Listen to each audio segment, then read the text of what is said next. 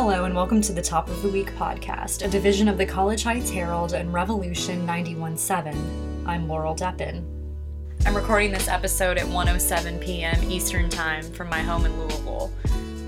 The rest of the Herald staff is scattered all over the state and sometimes around the country amid the coronavirus pandemic. One of our reporters, Jack Dobbs, is currently in Franklin, Kentucky. He decided to take a look at how his town was reacting to the coronavirus. Jack, thank you so much for being here. Thank you for having me. So, why don't I'm interested in like learning a little bit more about what you have observed in Franklin. Um, so, could you just tell us a little bit about like about Franklin, like its size, its culture, things like that? Sure. Uh, Franklin is a small town in every sense of the word. It's about 20 miles south of Bowling Green and about 50, give or take, miles north of Nashville.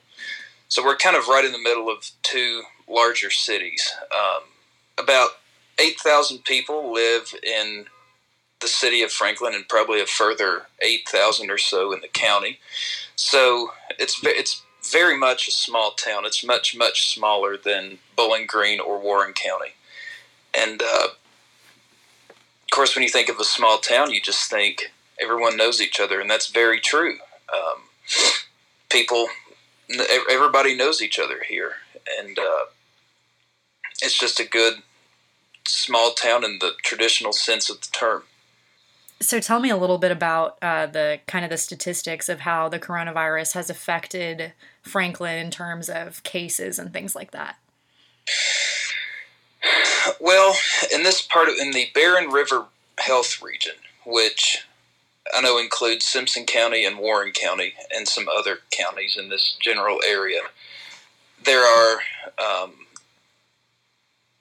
I don't know the exact number off the top of my head, but there are uh, I think around 14 or 15 cases in uh, Simpson County and around 35 or 40 in Warren. So we haven't been we haven't been hit as hard by this, but um, it's definitely still on everybody's radar, and uh, it, it's just it's just interesting to look at how a small town handles this. And I touched on this in the article, um, just all of the different things that are going on. So it's it's really been interesting, and it's a good.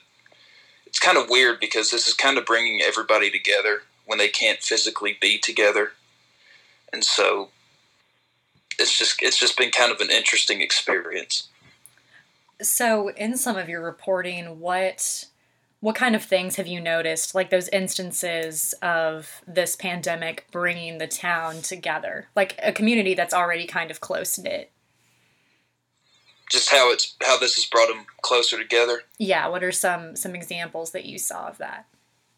Um, Probably, probably my favorite example uh, is the cruise nights that take place. Um, every few days or so, uh, people will head out to downtown Franklin, uh, usually around six or seven at night, and they'll uh, cruise around in their cars and say hi to their friends. I mean, they don't, of course, they don't congregate in public. They just ride around and uh, like wave at each other and hoot and holler at one another, and it's just it's kind it's really neat and uh, just another example of that togetherness could also be the um, bear hunts that have been going on. I think it started in Lexington, where homeowners were leaving teddy bears in their windows, in the front windows of their homes, for children to find when they go on walks with their parents.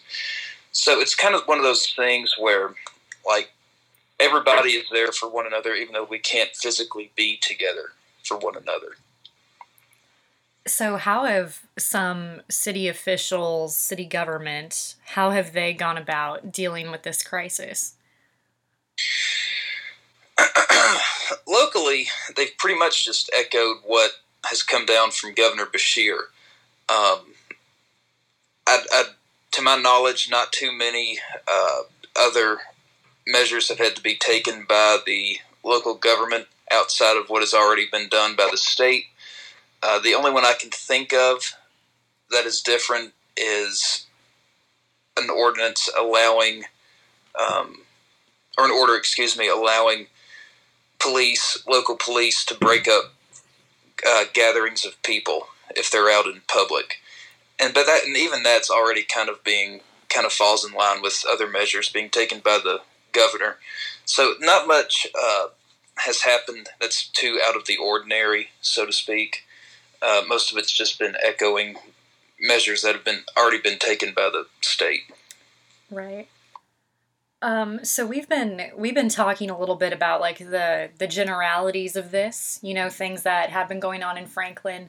Um, I'm interested to know, you know, where what the community of Franklin is thinking about. So, um, in your reporting, uh, what what's kind of the general consensus of some of the people that you've spoken with? Um, I, I think that's a tough call because you can never really understand what everybody's thinking. Um, I think everybody is scared. I think everybody is very kind of high key, very tensed up. But I also think that at the same time, I think people are starting to kind of slow down and realize the uh, more important aspects of life, like friends and family, and just stuff like that. And so I think it's I think people are starting to realize that that really what they need is just time with their family and stuff that maybe before all of this happened they wouldn't have given a second thought to. So I think everybody has been taught to kind of slow down with all of this and just kind of as they as they say slow down and smell the roses and all. So tell me a little bit about some of the people that you've interviewed and things that they've noticed or observed. Um, I interviewed in the story. I interviewed a local uh, member of the agricultural industry, and uh, of course, as we know, ag, ag has been designated an essential service by the state and federal government so he hasn't had to make too much of an adjustment in his daily routine. Uh, the only big change that he told me has had to happen was their office in Portland, Tennessee, closed, and uh, to, like to in public, uh, in person service.